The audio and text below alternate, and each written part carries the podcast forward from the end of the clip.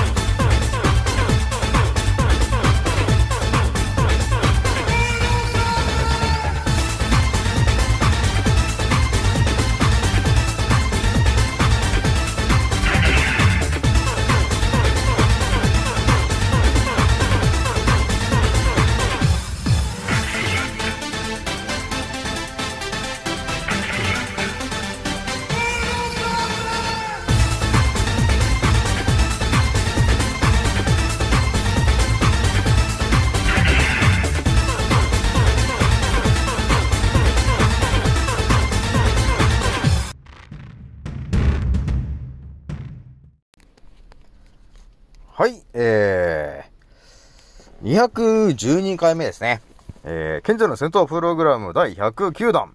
始めさせていただきます。創造船オメガ号、宇宙一の免疫力マスター、青木丸でございます。今から話すことは私の個人的見解と、おとぎ話なので決して信じないでくださいね。はい、ではですね、今回ね、えー、お伝えするんですが、まずですね、えー、まあ、インスタグラムでもね、結構私叫んでるんですけど、で、今ね、アンカーっていうね、このラジオみたいなのやっているんですけど、結構ね、最近聞いてくれてる方がですね、一気に増えてきているんで、え、ちょっと前なんか2500回だったんだけど、気づいたらもう2700回再生になってて、結構みんな、あの、聞いてくれてるなぁと、えー思ってんだよね。そして多分ね、あの、覚醒した方向けで今これ発信してるんですけど、覚醒してる方がね、ほんとリアルに結構たくさんいてですね、えー、みんな非常に困ってるんだっていうことをちょっとね、実感してんだよね。結構ね、なんていうんですかね、覚醒してる人ってやっぱりオープンに、えーいろいろとお話ってすることがないから、みんな多分ね、心の中にしまい込んでると思うんだよね。で、多分、そんな時にこの私がですね、えー、コロナは茶番だと、えー、ワクチンは劇薬だから打つなと、えーいうふうにですね、はっきりと伝えてですね、え皆さんに、え将来的に役立つ情報とね、さらに、え武器になることをですね、えーズバズバズバズバと、えー圧倒的に答えてるのは俺ぐらいだなと思ってるんですけど、えーなのでね、皆さんもね、えーまあ、心にしまってるね、その、え覚醒して困ってることとかね、えそういうなんかありましたら、まあ、気軽に DM の方に、まあ、インスタグラムのね、え DM の方に何かしら言ってきてもらえると、まあ、答えられることであれば、え答えていきますんで、まあ、気軽にやってきてほしいなと思うんですけど、で、結構ね、みんなね、不安になってる方が多いと思うんですけど、あのね、そうですね、覚醒した方は結構いろんな情報が入ってきて、あの、すごい不安な気持ちになると思うんですけど、もう私もね、なんだかんだもう5、6年前にその不安な気持ちというものはもうすでに通り越して今にね、えー至ってますんで、ある程度ね、その気持ちがわかりますので、えある程度アドバイスできるなということがありますので、えーまあ何かしら、えーある方はですね、まあ DM の方に気軽に何かしら入れてもらえれば、えー答えれる範囲でちょっと答えようかなと思っておりますんで、よろしくどうぞですね。えでもですね、今回ね、皆さんにお伝えしたいのは、え前回のね、あの私がね、ついつい圧倒的な情報を皆さんにお伝えしたんですよね。えそれは健康の軸の話したと思うんだけど、えーだから塩分濃度の話とね、えー、pH がね、7.5っていう話と、えー体温が37.5度と、えいうその3つが健康の軸ですよと、えいう話をして、で、一応その乳がんの人をね、えこういう風に見てみるんだよと。で、でこういうアドバイスをした方がいいよっていう話までちょっとしたんですけど、多分みんなね、この話を聞いてちょっと疑問に思ったことがある、だと思うんですよ。それをですね、そのさっきの3つの項目に対して、一体何をすれば、えー要するにその設定値に、えなるように、えー整っていくんですかと、えいうところが多分ね、気になった人いると思うんですよね。まあ私もね、その細かいとこ発信してなかったなと思ったんだけど、えーなのでね、今回はね、その健康の軸と、えー呼ばれてるものを、えーまず知りましたと。で、その健康の軸をですね、まあ、要するに刀というか武器みたいなものなんだけど、それをうまく使いこなすためにはですね、えー結構な圧倒的な情報が、えーちょっと必要になってくるから、でその辺をね、もう一気に教えちゃおうかなと思ったんだよね。えーこれもね、本当に5、6年かけて探し求めてた情報を今、圧倒的に濃縮したのを皆さんに、あのー一気にお伝えしていくので、えー置いてかれないようにしてください。えーじゃあ行きますけども、えーまずね、あのー、3つ、えー軸となとなるものがあるんだけど、えーその中のね、塩分濃度がね、えー0.85%っていう話と、体温が、え37.5度と、えいう話をちょっとね、ある程度もうセットで考えてもらってですね、その二つを、え整えるためには、えどうすべきかというところでちょっと今回お話ししていくんだけど、要するに、えーその塩分濃度が、えー0.85%に満たない人で、えー体温が37.5よりもっと低い方ですね。えそういう方っていうのは結局、えどういう症状がまず体で起きているのかと、えいうところをですね、ざーっと上げていくんだけど、えーまずね、塩分不足の人で体温が低下している人っていうのはですね、えーまずね、あのー足がね、つりやすいんですよね。えそれはなぜかというと、結局あの血流が悪くなってるから、えー足の方まで、あのー血液がちゃんとね、あのね、いかないわけですよ。えだから寝てる間に、あのー足の太ももの後ろがつったり、ふくらはぎがつったりね、えー足のほんと、先っちょの方がつったりしてしまうんですよね。で、さ、さらに悪化してしまうと、その、こもら返りみたいなことになってしまって、なんか寝るのがね、怖くなってしまったりする方もね、えーいるんですよね。で、あとは、えー冷え性の方ね。これもさっきのと同じで、要するに血流が悪くなってしまうから、冷え性になってしまうんだよね。で、低体温で低血流で低血圧と、えーいう三拍子ね、えーになりやすいと。で、あとはね、えー肩がつりやすい。あ、違う、肩が凝りやすい方ね。結構いますよね。でも女性の方ってね、ほとんどの方ね、肩凝ってる人が多いと思うんだけど、えやっぱりね、あの、塩分が不足してて、えー体温が低い方っていうのはね、えどうしてもね、肩が凝りやすいんだよね。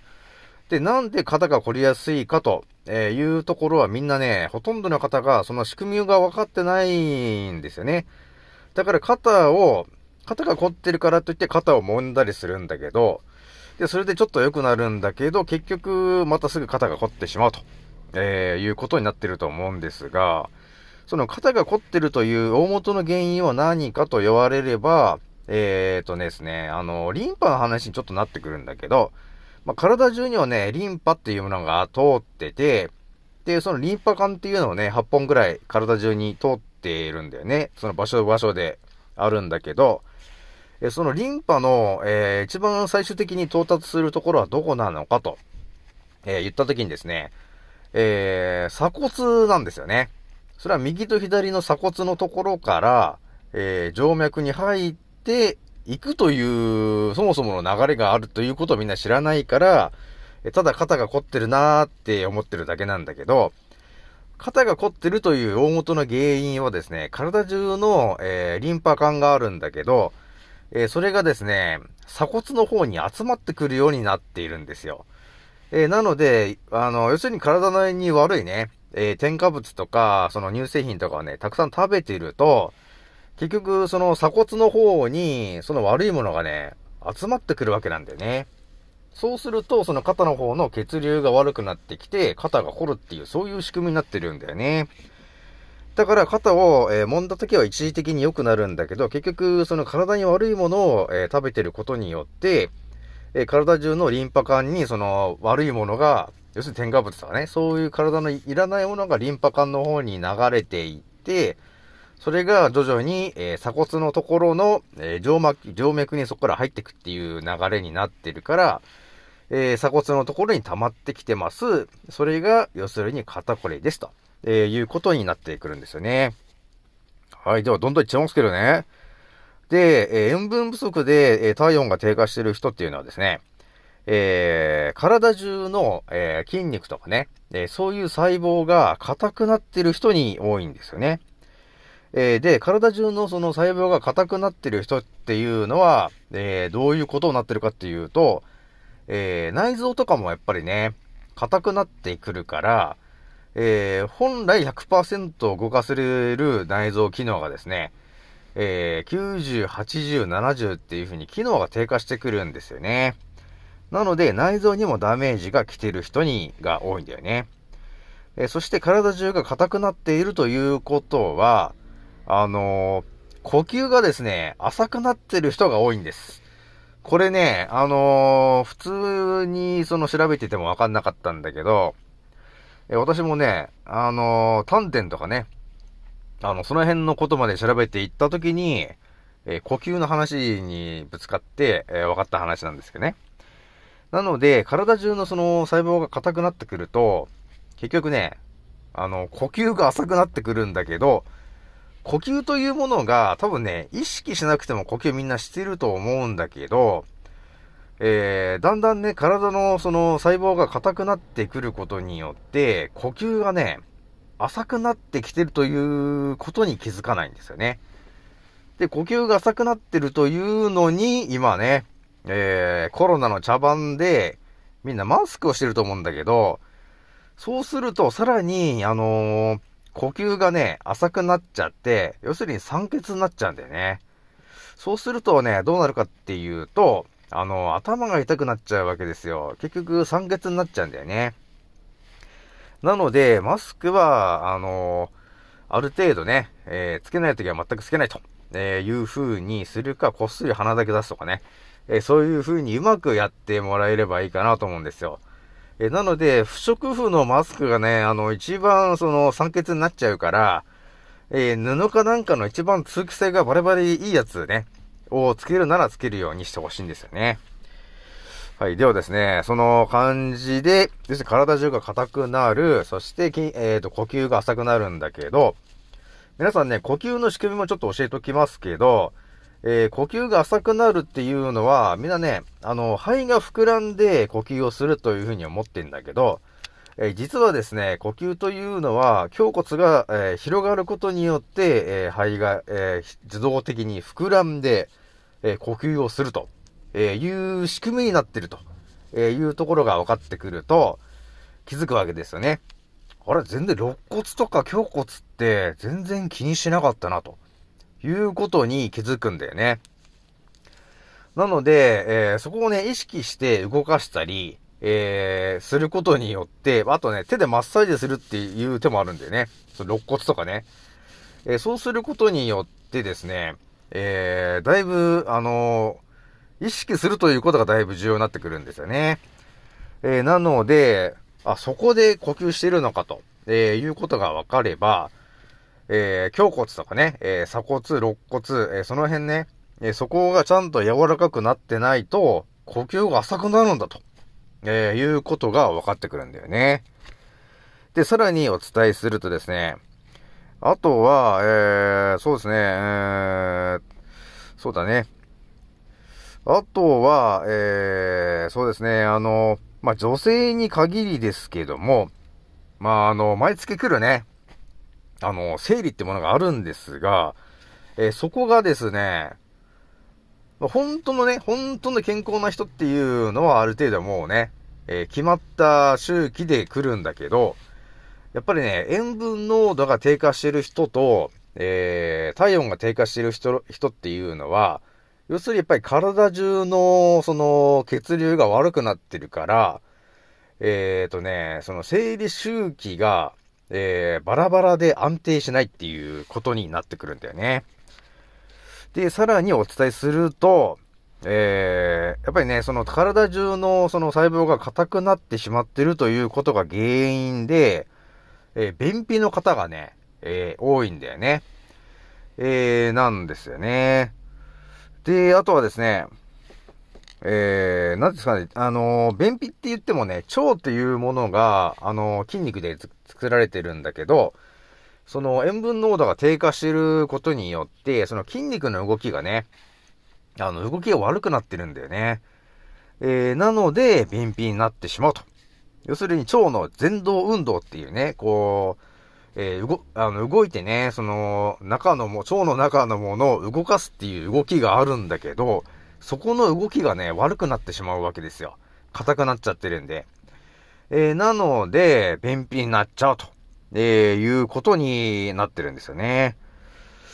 という感じでね、今、バーっとこう、原因、塩分不足とね、体温が低下することによる原因をすごい勢いで語ったんだけど、まあ、心当たりのある方はですね、えー、ちょっとね、えー、あ、私もそうだなというふうに思ってもらって、じゃあ一気にね、ちょっとね、対策ちょっとお伝えしときますけど、えっとね、えー、じゃあ、塩分濃度がね、えー、0.85%を維持するためにはですね、やはり意識して、あのー、塩分を取らないといけないと、えー、いうことになるんだけど、その塩分というものはですね、あのー、そ、その辺のスーパーで売っている、えちょっと安いね、え、99%塩化ナトリウムと書いてる塩を取っただけでは全くちょっとね、逆効果になってしまうから、え大事なのは、えー、天然のお塩になりますんで、えー、私がお勧めしたいのが、沖縄のですね、えー、ぬちまーすと呼ばれてるお塩ですね。え、それなぜそれがいいかというと、えー、ミネラルが たっぷりと入ってるお塩になるんだよね。このね、ミネラルっていうのがとても大事になってくるんで、皆さんね。え、ミネラルたっぷりなものとお塩。これが、え、とても大事になってきます。要するに海水なんですよね。えー、なので、ただの塩ですね。あの、99%のね、あの、お塩には、ミネラル分が全て抜き取られているものなので、えそれを意識して取っても、全然体には良くないんですよね。大事なのは、たくさんの、えミネラルと、えー、塩分なんだよね。なので、沖縄のね、まず、ヌチマースと呼ばれてるもの、普通に Amazon とかでも売ってますんで、えそちらをちょっと買ってみてください。え、そしてですね、毎日ですね、5g から 10g 意識して、えー、1日の中で取るようにしてほしいんだよね。えー、あとはですね、えー、冷たいものをね、えー、えー、取る時があると思うんだけど、暑くて、ああ、冷たいもの飲みたいなっていう時があると思うんだけど、その時ちょっとね、一つ考えてほしいのことがあって、えー、私ね、わた、我々人間はですね、頭の脳だけで、今ね、ほとんどの方が行動しているんですけど、第二の脳っていうのが、実は腸になってて、そこではね、あの、感情とかも、あの、操ってることになるんだけど、えー、その冷たいものを飲みたいなと思った時に、その思考にさせてるのは自分の頭の脳だということにまず気づいてほしいんですよね。そして考えてほしいんですよ。第二の脳である腸は、えー、その冷たいものを求めているのかと、えー、いう風に考えてもらったら、えー、自分のね、えー、腸というものは体温が、え、37.5度になるように、えー、自動で制御されてる、結構ね、メインになる場所になるのが腸になってくるんだよね。なので、37.5度に設定しようとしてるね、えー、第2の脳である腸がですよ。冷たいものが入ってきたら、いやいや、冷たい水入れたらこれ、37.5度にしているのに、下がっちゃうじゃないかっていう風になるわけなんだよね。えそうすると、えー、自分の腸とね、シンクロができてないっていうことになるんで、ちょっとやっぱりね、体温が低下してしまうことになるんだよね。えー、なので、えー、何か飲むという時は、え、自分のね、え第2の脳である、え腸がですね、一体何を求めているのかというところを考えながら、え意識してね、え飲み物をチョイスしてもらえると、私であれば、ちょっとあったかいほうじ茶だったり、えーするんだよね。あとは冷たいものっていうよりはどっちかというと常温の方を、常温のものを好んで飲む感じになってるんですよね。えーだからやっぱり、あの、自分のね、えー腸が求めてるものは何ですかっていうのが分かったときに、まあ、腸の声が聞こえるような話になってきちゃうじゃないですか。そうすると、まあ、冷たいものはまあ、冷たいもので美味しいんだけど、ちょっと考えるんだよね。これ飲むのは美味しいんだけど、多分腸の、腸のね、えー第二の脳の人たちは、多分これが入ってきた時に、多分冷えることになってしまうから、そこでやっぱり体のエネルギーをね、余計使っちゃうことになるなと、えいう風に考えたりするんだよね。なので、できるだけ常温か温かいものを飲むようにしてほしいと、えいうことになるんですよね。で、さらに、えーお伝えしとくとですね、その塩分濃度の話で、えー欠かせないものがですね、梅干しになるんだけど、その梅干しっていうのはいろんな梅干しがね、あると思うんですよ。えーそれを大体中国のようなものが一番多いんだけど、ここで、えーチョイスしてほしいのが、あのー、紀州のね、あの、梅干しが一番、まあ、なんだかんだでいいんだけど、で、欠かせ、欠かせないのが、塩分濃度がね、えー、15%以上のものっていうのがまああるんで、えーそこ、それをチョイスしてもらいつつ、えー、シソが入ってる梅干しですね。無添加のね。えー、それが一番、まあ、私が調べた中で一番良いんで、それをね、毎日ね、えー、夜でもね、いいんで、一つ食べてもらうだけでも、えー、体のデトックス効果がものすごい上がるんだよね。なので、それらをやってほしいなと、えー思うんですよね。で、そのね、結局、その塩分をね、え意識して、えー取ることによって一体どうなるかと、えーいうこともちょっとお伝えしておきますけど、えーまずね、あのー多分取り始めて塩分を意識してね、要するに塗り、塗ちますとか梅干しを、えー意識して取り始めて、そうですね、一週間かな？一週間ぐらい毎日取り始めた時に、えーまずね、あのー腸内環境が良くなるから、便秘の人がですね、あの、便秘がなくなっちゃうんですよね。えーそして、あのー腸壁にこぶりついてる、えーまあ、宿便みたいなものがあると思うんですけど、その辺が一気に、あの崩れ落ちて出てくることになるんで、えーものすごい腸内環境が良くなるんだよね。でそうすると、勝手に吸収と代謝する勢いが元に戻るんで、要するに、痩せます。これははっきり言っと言いますけどね。だから今ね、そのダイエットだなんだかんだってみんなダイエットしてると思うんだけど、私からか、あのー見た、見たらですね、体を動かす必要はないなと思ってんだよね。で、筋トレもする必要ないし、そもそもね、えー太る原因が何かと、えいうところを皆さん分かってないなというふうに思ってるんですけど、だから私は別にね、えー一切運動をせずに、えーただ10キロ痩せると、えいうことをやってますんで、わかりますか皆さん？あの、運動する必要ないんです。運動一切しないで10キロ痩せるっていうのがもうリアルに達成しちゃってるんで、それは自分の腸の仕組みが分かってしまえれば、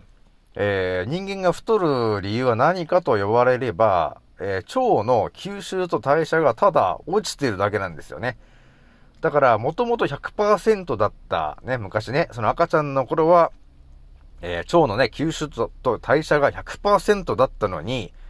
それがだんだん大人になってくるにつれて、まあ、いろんなね、えーものを食べるようになってきますよね。そうすると、えーやっぱりね、だんだんその小麦粉とかね、そういうパンとか食べてると、腸壁のところにそのグルテンが張り付いたりしてきて、腸の吸収と代謝できる量がですね、えーだんだん低くなってくるわけ。そうすると、毎日ね、その100%食べて、100%吸収代謝できてたものが、その吸収代謝する量が、えーだんだんね、90%、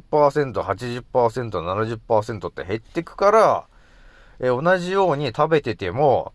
えー吸収と代謝する量が減ってきてるから、結局、脂肪につけるしかないというふうに腸が判断して、ただ太ってるだけですよ、と。えーいう究極の話しときますけど、これも皆さんだけにお伝えしておきますけどね。えーなので、このヌチマースとか梅干しをただ毎日取ってるだけで、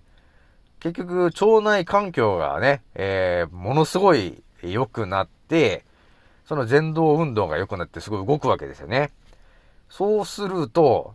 結局吸収と代謝の勢いが元の100%に近づいていくわけですよ。そうすると100%食べたものが限りなく100%、えー吸収代謝されることになって、あの、綺麗に出ることになりますよね。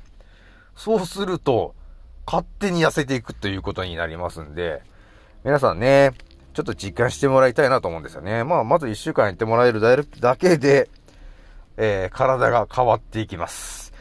えーでですね、えーあとは、えー低体温、低血流、低血圧ですね。えーこの3拍子も、えーちょっと変化が起きて、えだんだんいい方向に変わっていくと。えそれは、あの塩分濃度が低下してると血管がね、結構硬くなってきちゃって、え伸縮しづらくなってくるんだよね。で、やっぱりね、熱が出たりすると、本当は血管っていうのは広げたいんだけど、あの塩分濃度が低いと、そのか、あの、広がるっていう動きもね、えーしづらくなってくるから、低体温、低血圧、低血流と、えーいうことになってくるんですけど、塩分が入ってくるとね、あの血管が要するに柔らかくなってくるから、血管の内側について汚れも取りやすくなってきちゃうんですよね。で、血管の伸縮もね、えー戻ってくるから、えーめちゃくちゃ体にいいことになってきます。そして、えー血管だけじゃないんだよね。リンパ管っていうものもあるんだけど、えーそこも、えー塩分濃度が低下してるときは、ちょっと固めだったんだけど、塩分が入ってくることによって、柔らかくなってくるわけですよ。そのリンパ管と呼ばれてるものがね。で、このね、リンパの話も、多分調べた人しかわかんない話なんだけど、ただそのリンパもね、体中回ってるし、その内臓にもね、あの、へばれついているんだよね、その管がね。リンパ管がへばれついてるから、え食べて、そのね、肝臓とか胃とかで、その添加物とかを取った時に、えそれを外にね、出すところがリンパ管になってますね。えなので、そこの管が柔らかくなってるということは動きが良くなるということになって、え鎖骨の方にスムーズに動きが良くなってくるから上がってくることになるんだよね。そうするとね、ちょっとね、肩こりの人も若干ね、肩が凝りづらくなってきますね。ということが分かってきますね。で、もう一つ言っておきますと、まあ、またあれだね、その生理が安定するというところもお伝えしておきますね。で、これはリアルな話になってきますんで、えーさらに血液が、えードロドロな人が多いんだよね。あの、塩分不足の人がね。いるんだけど、この塩分を取ることによって、サラサラなその血液に、えーだんだん変わっていくと、えーいうことになります。で、そうすると、イコール、えー生理が安定するということになっていきますね。で、さらに、えー圧倒的なことを言うと、えーその塩分濃度をね、えー上げて、毎日ね、ぬち、ぬち回すとか、えーミネラルがたっぷりなお塩を取っていると、えー心がですね、え落ち着いてきます。えこれはなぜかというと、やっぱりね、腸というものが我々の心とリンクしているので、え喜怒哀楽、喜怒、えー怒ったり泣いたりなんてあると思うんだけど、その感情というものが、えー腸が管理してるところになるんで、えー腸内環境が良くなってしまうとですね、えーその感情というところが、なんていうのかな、器の広い人間になっていくんだよね。えーなので、あの、何かしらが起きても動じない人間になっていきますと。えーになってくるから、なんかあった、ちょっとしたことがあったとしても、別に心が乱れることもなく、えー優しく対応できると。えーいう風にね、落ち着いた心になってきます。えー、というのが多分実感できるようになってくると思うんですよね。えー、なとこですかね。えという形で、えー、だいぶちょっと時間かけて皆さんにお伝えしたんですが、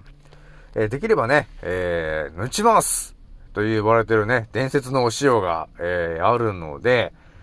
えー、できるだけね、皆さんね、ぬちますちょっと、ま買っていただいて、えー、毎日ね、5g から 10g ですね。えー、全然、あのー、塩分不足と言われてるね、えー、減塩のものがあると思うんだけど、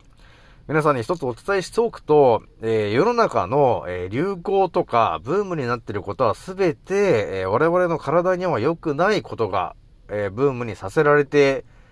えいるという逆のね、えことがあるので、え天然のお塩ね、えを取るようにすることが、え一番我々の体にいいことになります。なぜかというと、えー、我々は、えー、用水と呼ばれている海水と同じところで、あのー、成長してきましたからね。えー、なので、え、そういうところに繋がってくるんだよね。はい。ではですね、今回ちょっと一気にちょっとお伝えしてみたんですけども、まあ何かね、ちょっと質問とかあれば、気軽に D、あの、インスタグラムの DM にちょっと入れてきてもらえればいいかなと思います。はい。ではですね、えー、次の音声でまたお会いしましょう。またねー。